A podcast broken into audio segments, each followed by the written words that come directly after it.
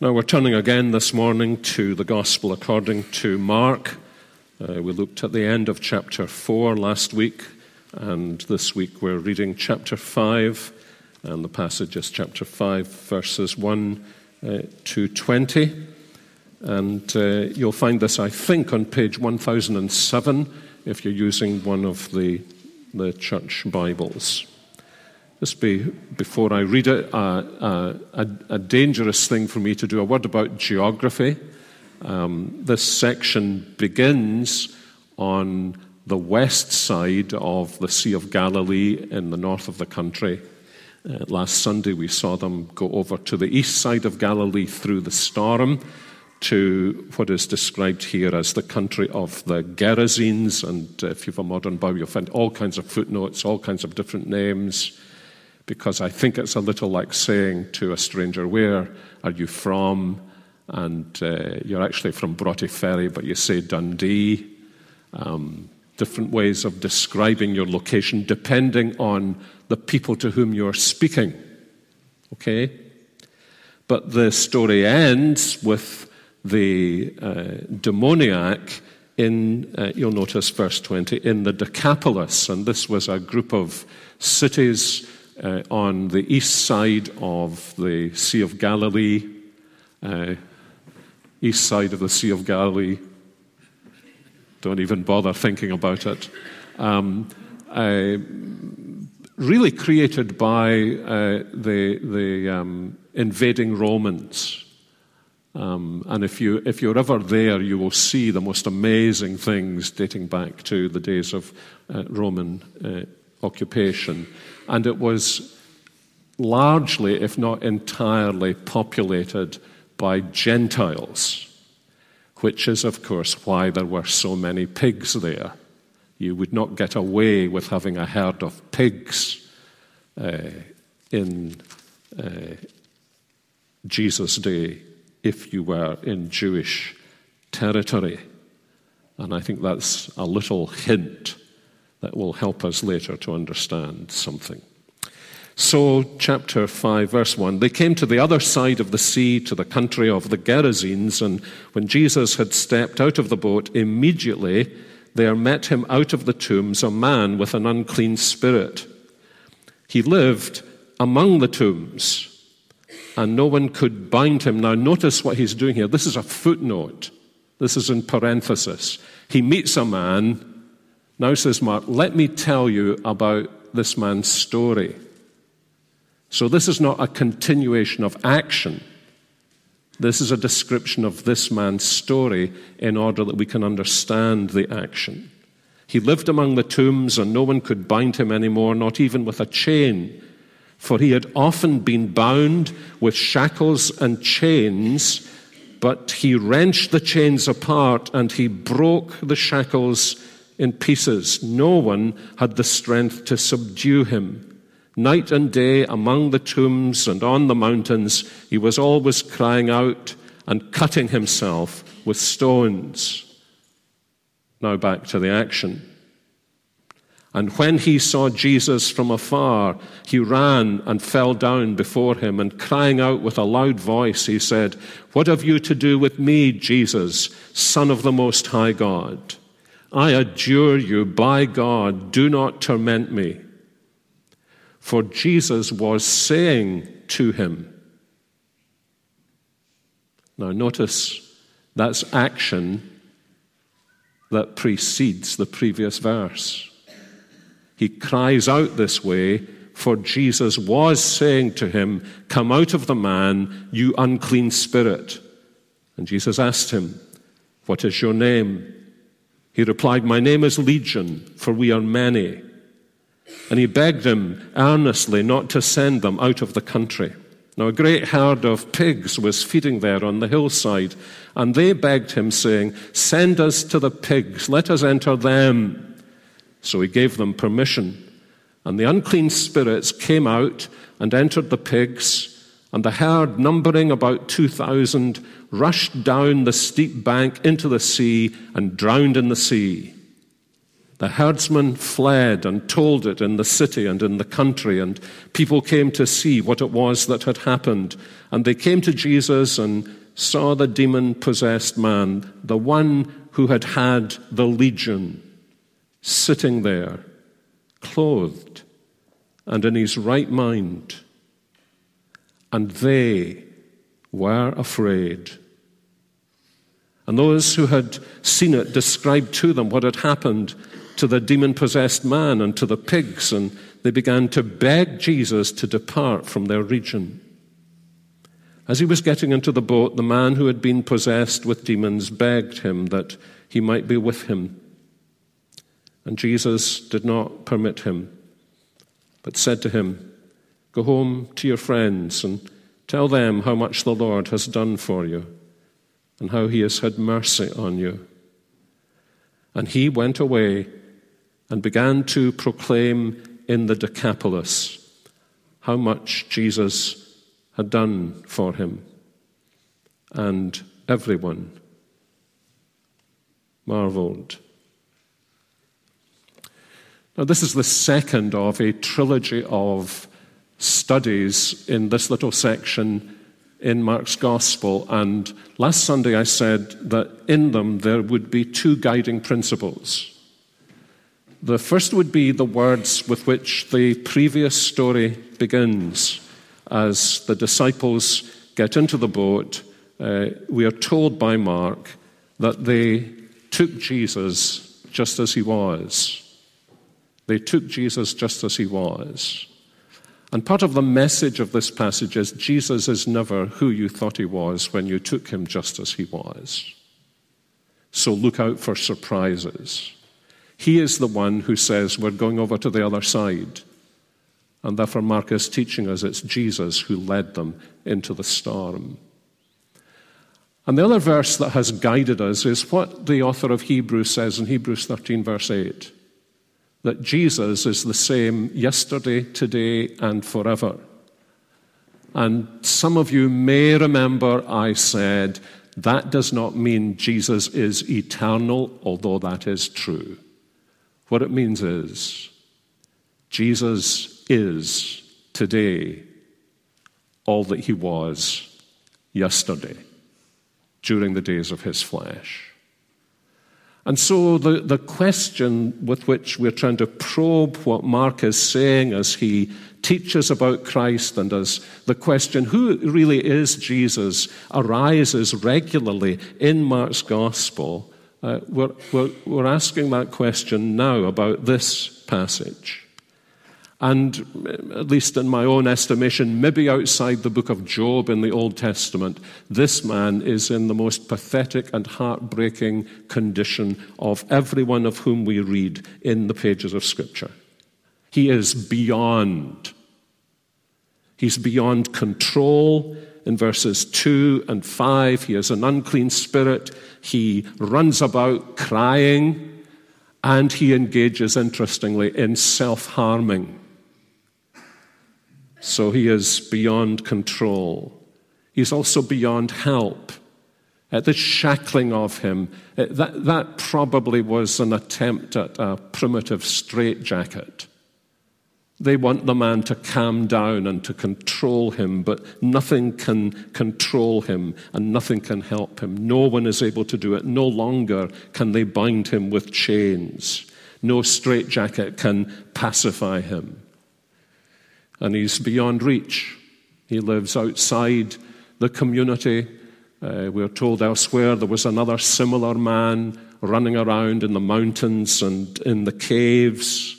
And as Bernard uh, said at the beginning of the reading of Psalm 121, uh, than which no better psalm probably could have been written, written uh, read today by the providence of God. The hills were not, despite what so many Scots have thought, the place you look in order to get help, but the place where you go and you need help because they are the place of danger. And he's running around among the graves. And so he, he lives, one might say, quite literally, in the valley of the shadow of death. And uh, by the end of this narrative, in these famous words, he's sitting there with clothes on and uh, he's in his right mind. And my problem and your problem, we know all, don't we? Uh, are, there's nothing here that surprises us. I know when you read a passage in, in, the, in the New Testament, especially in the Gospels, and there's nothing in it that surprises you, that's really a sign that you haven't actually read the passage very well, isn't it?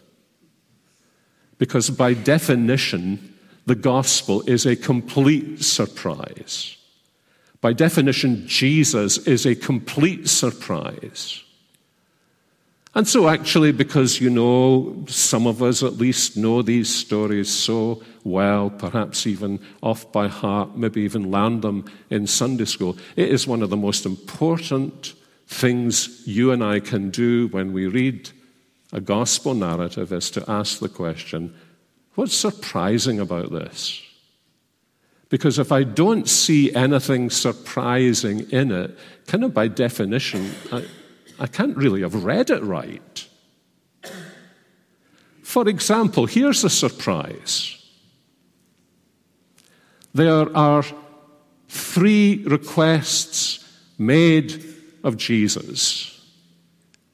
He says yes to two of them, he says no to one of them, and the person to whom he says no is the good guy in the story. He says yes to the bad guys, and he says no to the good guy in the story. That's not how it's supposed to be with Jesus. Jesus is supposed to say yes to the good guys, moi, and no to the bad guys.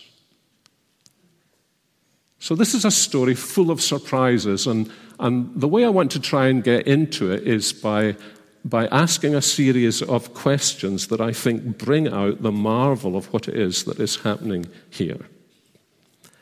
And there are four of them. And I think it's fairly obvious that what Mark wants us to do here is just to stop. Because he's already, we're just in chapter 5, he's already given us three separate accounts of exorcisms. And it's as though he's saying, okay, you know Jesus cast out devils. Let's stop and look at this and, and learn something about Jesus and not just think, ho hum, Jesus has the power to cast out demons. Let's see what it is about Jesus that is so remarkable and so wonderful. So here's my first question Why did Jesus' words not have an immediate effect on this demon possessed man? Why did Jesus' words not have an immediate effect on this man? In all the other earlier cases of demon possession, it just looks as though Jesus commands demons to leave people and they leave. But you'll notice, and I tried to point this out as we were reading it, that that is not actually what happens here. Jesus commands the demon to leave, but the demon does not leave. Now, where do we see that? We see that he comes and he falls down and he cries out with a loud voice, What have you to do with me, Jesus, Son of the Most High God? I adjure you, by God, do not torment me, for, notice that, for in verse 8. He says this because Jesus has already been saying, Come out of the man, you unclean spirit. But apparently, the unclean spirit, unlike elsewhere, does not come out of the man. Elsewhere, Jesus speaks and it happens. Here, Jesus commands the unclean spirit to come out and it doesn't happen. Now, why does that happen? It happens because then Jesus as he sees this response, realizes there's more here than meets the eye. And you see this man running around, It only takes one demon, incidentally, to do that to an individual, drive them to despair out of their minds. And when Jesus is commanding the unclean spirit to leave, and the unclean spirit speaks back and doesn't leave, that's an indication to Jesus, then I need to probe a little further. Like a spiritual physician, he is, like your physician asks a question, gets an answer, realizes there's something beneath the surface here. And so he asks the second question Who are you? I mean, it's translated, What is your name? But it, it means, Who are you? And it is a command intended to elicit information. And the answer is given My name is Legion, for we are many. That is to say, uh, whatever the mystery of this to us is, this man is possessed not just of one demon, but of an entire legion. A legion amounted to five or six thousand Roman soldiers. Um, a, a massive company uh, with artillery and regulated. And as Jesus demands of the demon the name, then Jesus elicits the truth of the matter that what he's facing here is an entire army of evil. Now, I know uh, Christians, and you know Christians, who believe that there's demon possession all over the Bible. Friends, there is not demon possession all over the Bible. You read more about demon possession in the Gospels than in the whole of the Old Testament. What there is in the Bible is outbreaks of demon possession. And the reason that we read about so much demon possession in the gospel narratives is therefore presumably because there is a reason for this outbreak. There is a reason why, if I can put it this way, there are 6,000 demons in a camp just on the other side of the Sea of Galilee. And Jesus has come like a reconnaissance officer to see what's over on the other side of the sea. And he, he discovers there's, there's an entire encampment of them. And for the moment, they are inhabiting one individual. So, so what, how, how do we get into this? We get into this by remembering that the whole story of the Bible and God's salvation begins with this statement There will be enmity between your seed, Satan, and the seed of the woman. But a day will come when one seed of the woman will crush your head, even as you crush his heel. And that day has come. And because there is so much of this in the Gospels, as we, as we dig down underneath, I think it becomes clear to us that uh, having already defeated Satan in the wilderness in chapter 1, what, is, what we are being told here is that there are reinforcements of the powers of hell who are waiting for the occasion when they will mass in order to destroy the kingdom of the Lord Jesus Christ and do everything they can to destroy God's saving purposes in his life. And this day they discover that Jesus has marched right into their territory. Now, you've seen this in the, in the story of the temptations. Um, the devil does not come to Jesus, first of all, in the temptations. Jesus goes into enemy occupied territory. He's driven by the Holy Spirit. This is part of his fulfillment of God's purpose. And one of the things this story indicates to us is that uh, what Jesus is doing here is not simply dealing with one man, but he has come, as the scriptures tell us, in different ways to destroy the works of the devil, to put the devil to flight. And here he encounters a, a legion of the devil's emissaries. And for the moment, they're destroying this poor man. But their real goal ultimately is to destroy Jesus. But Jesus comes to destroy them. So, that explains, I think, why Jesus' words don't have an immediate effect. The second question is this Why does Jesus send the demons into the pigs? Some of you read Bertrand Russell's famous essay, Why I'm Not a Christian. This is one of the reasons. I wouldn't follow anyone who sent demons into pigs. Now, I think there are all kinds of responses to this here. When, when people make that kind of response to me, I'm inclined to say this What's your view on abortion? And what I find is that people who are queasy about pigs going over a cliff and drowning apparently treat with equanimity the murder of children in the womb. All hell lets loose against Christians because of what Jesus did, but you can be sure if some physician comes on television or is on the front page of the newspapers describing exactly the medical procedures involved in abortion, all hell will be let loose against him. True? I noticed in the Times that one of the markers against Jeremy Hunt, this is not a political statement, is he, he personally wants the abortion laws to be changed 24 weeks to 12 weeks, apparently. That's seen as a disadvantage in him. So, uh, you know, there is a place, I think, that Scripture teaches us where we say, You have got no moral grounds for what you're saying. You are uh, you're talking about a straw man.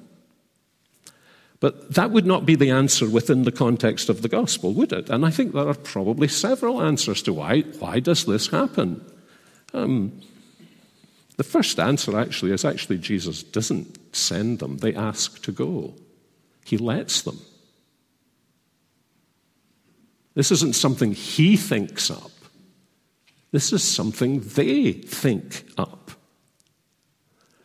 And there are all kinds of reasons why this would be appropriate. This was a, this was a pagan country where these pigs are not going to end up in the local supermarket. These pigs are going to end up as sacrifices on the altar of some pagan idol. And in a sense, this is a judgment upon false religion.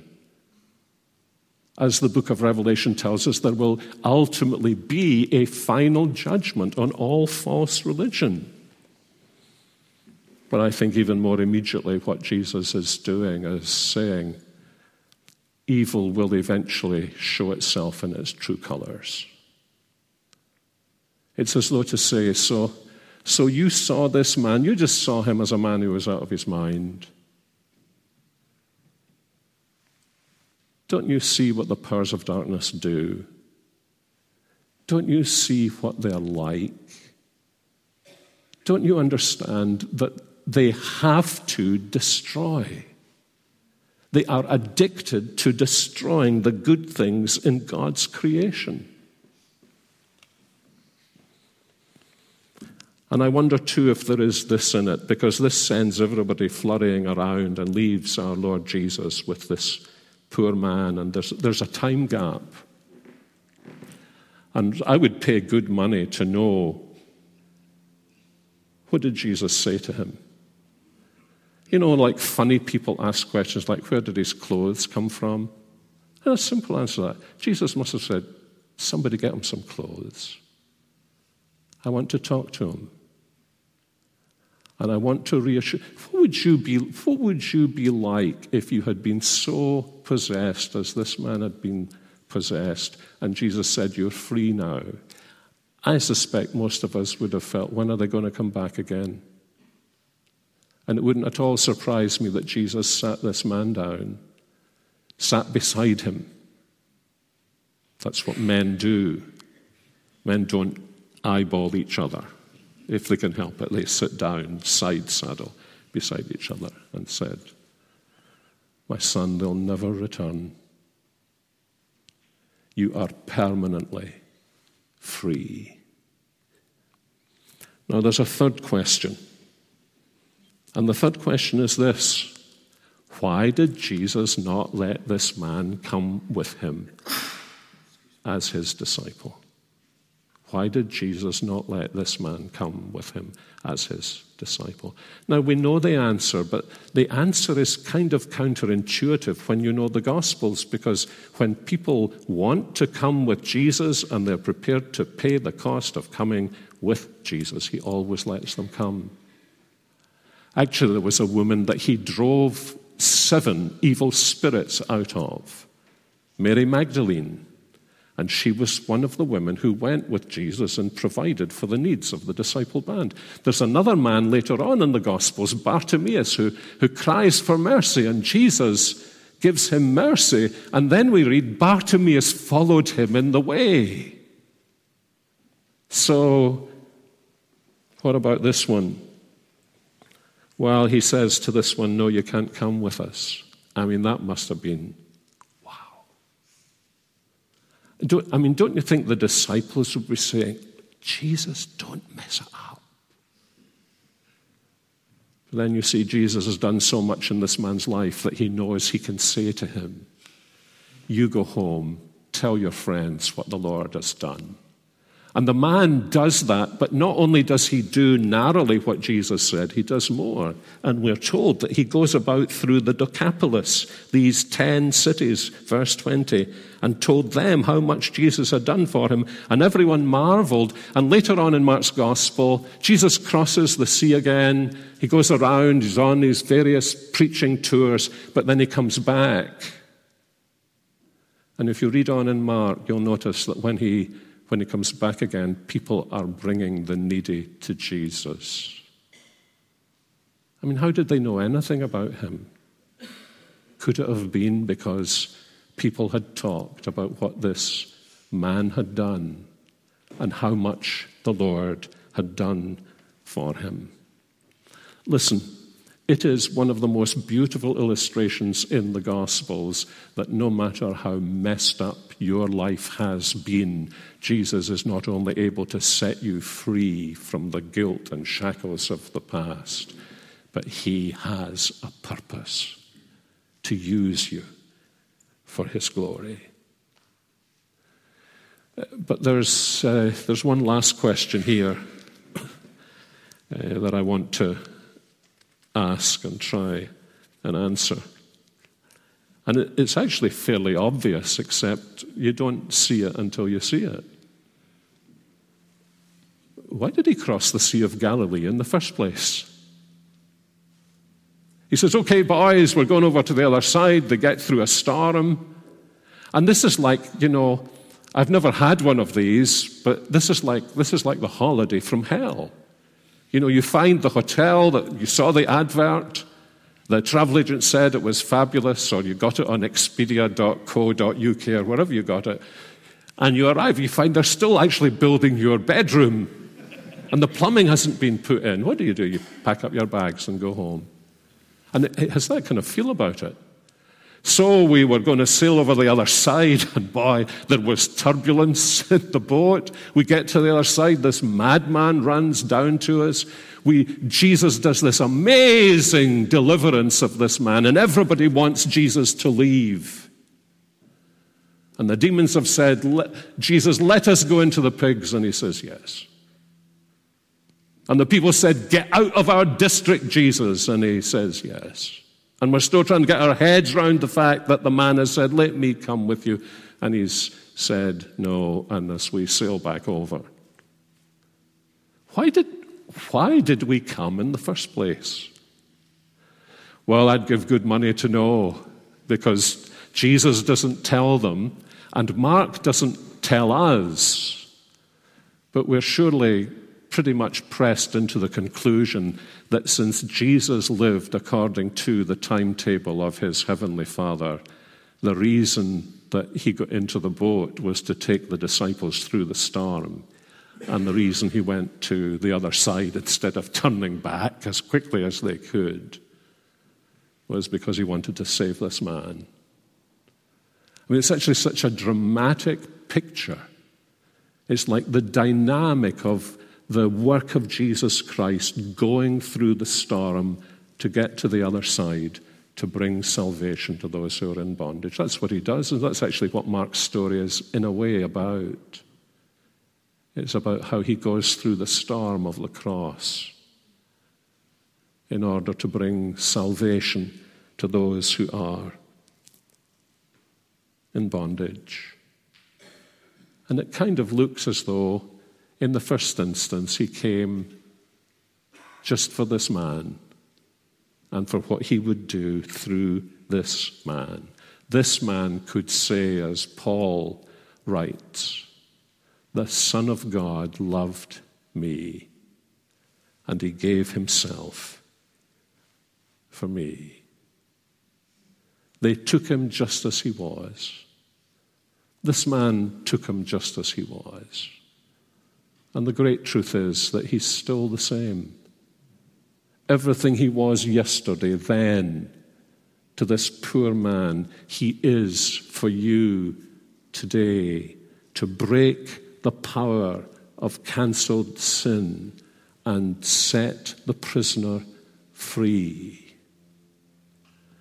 Um, but uh, he has a question before he does that. Who are you really? because you're not who you appear to be. That's guaranteed, isn't it? Who are you really?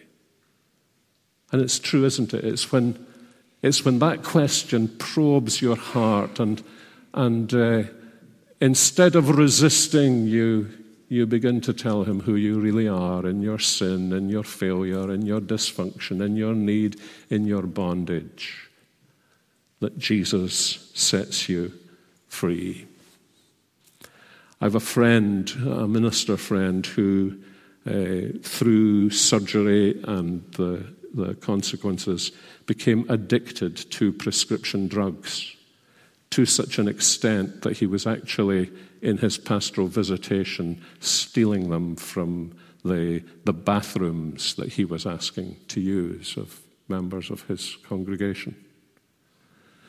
And he was visiting somebody in a, in a medical facility and he, he just casually fell into conversation with one of the physicians. And, and the man was asking about himself, what, what did he do? He said he was a, he was a minister, Presbyterian minister. And the physician said to him, Who's your God? So he began his little witnessing program. And the physician said to him, No, no, no, no, no, my friend. He's not your God. Drugs are your God. You see, he was skilled enough to see the telltale signs, put his finger on the mark, and expose my friend's bondage and need. And if we believe there are physicians skilled enough in their diagnosis to do that, You've got to believe that the Lord Jesus is skilled enough as the great knower of the hearts to be able to probe you and say to you, I know you are not what you seem. I know what you're hiding. I know what your bondages are. And you know, the, the marvelous thing to me about the fact that this is in the Word of God is that there, w- there was no other way for Jesus to do this than to do it publicly. But you know, the thing about listening to the Word of God is that He does it so privately, doesn't He? Through, through an innocent question like that. You're, Jesus knows you're not really who you say you are. And He wants to probe, but he, he, when we're listening to preaching, He's doing it privately. He is so kind to us. And he's saying to us, just tell me the truth, because I am able to deliver you, pardon you, set you free, restore you, transform you, and use you. He's the real deal, isn't he?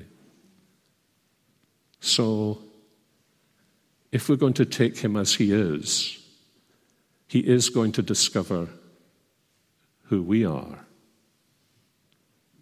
And when we confess who we are, He will tell us that He loves us, but He does not mean to leave us as we are, but to set us free and use us for His glory. No wonder hymn writers put things like, Hallelujah, what a Savior, into their hymns. But is He yours?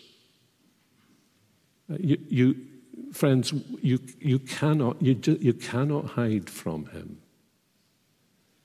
And so, you're just as well to tell Him, aren't you? And then trust Him.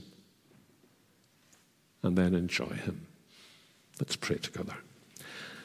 Our Heavenly Father, we thank you that.